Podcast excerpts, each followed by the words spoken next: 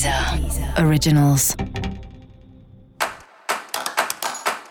Olá, esse é o Céu da Semana, um podcast original da Deezer.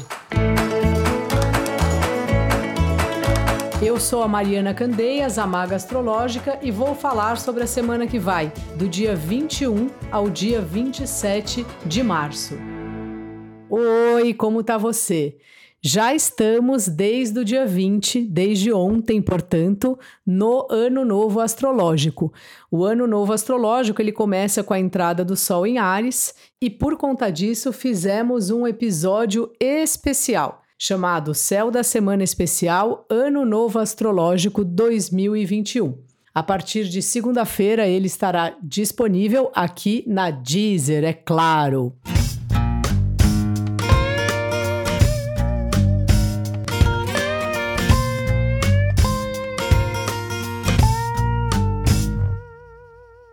Bom, voltando aqui ao nosso horóscopo dessa semana, o Sol está em Ares e a Vênus entra em Ares no dia 22. Então a gente mudou, né, para um clima de vários planetas em signos de água, que são signos mais receptivos, né? A água ela vai para baixo, ela aceita qualquer lugar que você coloque ela, ela vai se acomodando, né? Você coloca a água num copo, ela fica naquele formato, você coloca na bacia, ela se alarga. E o fogo não, né? O fogo você não consegue nem chegar perto. Ele ilumina, ele queima se você chegar muito perto. Ele fala sobre entusiasmo, né?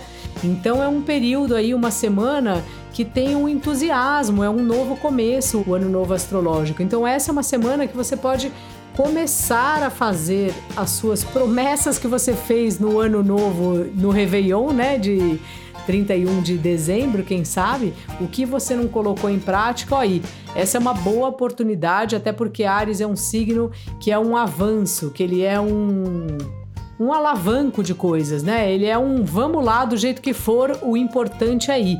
Então esse é o clima aí dessa semana. E a Vênus estando em Ares, né? A Vênus fala sobre os relacionamentos, fala sobre como a gente se, coloca, como a gente lida com as pessoas. E antes ela estava em peixes, lembra? Que o amor estava no ar. A Vênus adora o signo de peixes, é um signo que dá realeza para ela e tal. E agora é como se ela tivesse caído do cavalo, sabe assim?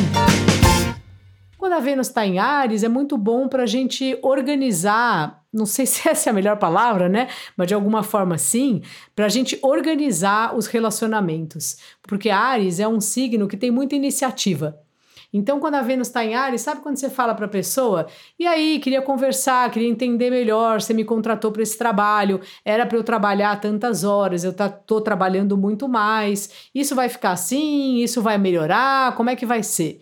Então, uma Vênus que ela traz uma certa independência. Só que ao mesmo tempo, numa dessas, às vezes a gente perde o, perde o crush.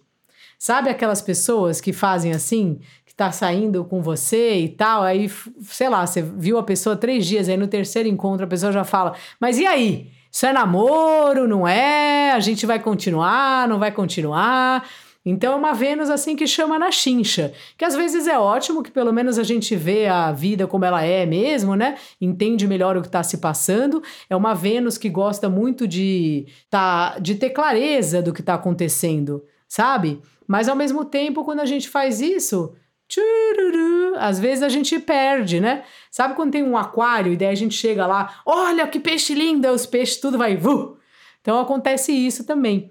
Então você vê aí o ponto que você está dos relacionamentos. Se você quiser saber, enfim, o que é e o que não é, acho uma boa. Só cuidado aí, tenha uma uma sutileza ao, ao encontrar as palavras, porque às vezes, mesmo sem querer, a Vênus em Ares vai chegando aí com o pé na porta.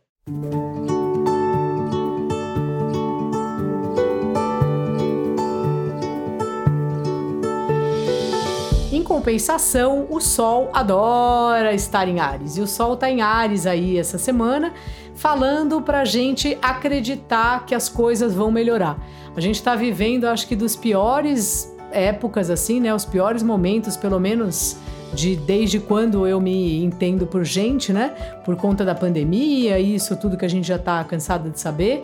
E o Ares é uma esperança, o Ares acredita, ele é a criança do zodíaco. Então também ele traz para nós isso, assim, da gente pensar no que a gente quer para o nosso futuro, o que a gente quer que seja para amanhã, o que a gente quer para essa semana, né? Então, para a gente plantar as coisas, para a gente começar a plantar mais sementes. Se o nosso trabalho não está favorecido nessa época da pandemia, o que será que a gente pode fazer a mais? Ou o que a gente pode fazer de diferente? Ou o que a gente gosta de fazer, né? Então eu acho muito bom porque é um sol aí que acompanha a gente durante esse mês que traz para nós esse desejo de ser feliz, assim, esse desejo de acender a fogueira, de mostrar, de ir à luta, mesmo que você não tenha nada, mesmo que você não tenha de onde começar. Ares é o primeiro signo, então ele veio do nada. A gente pode pensar assim de alguma forma. Ele é você riscando o fósforo e saindo uma faísca, sabe?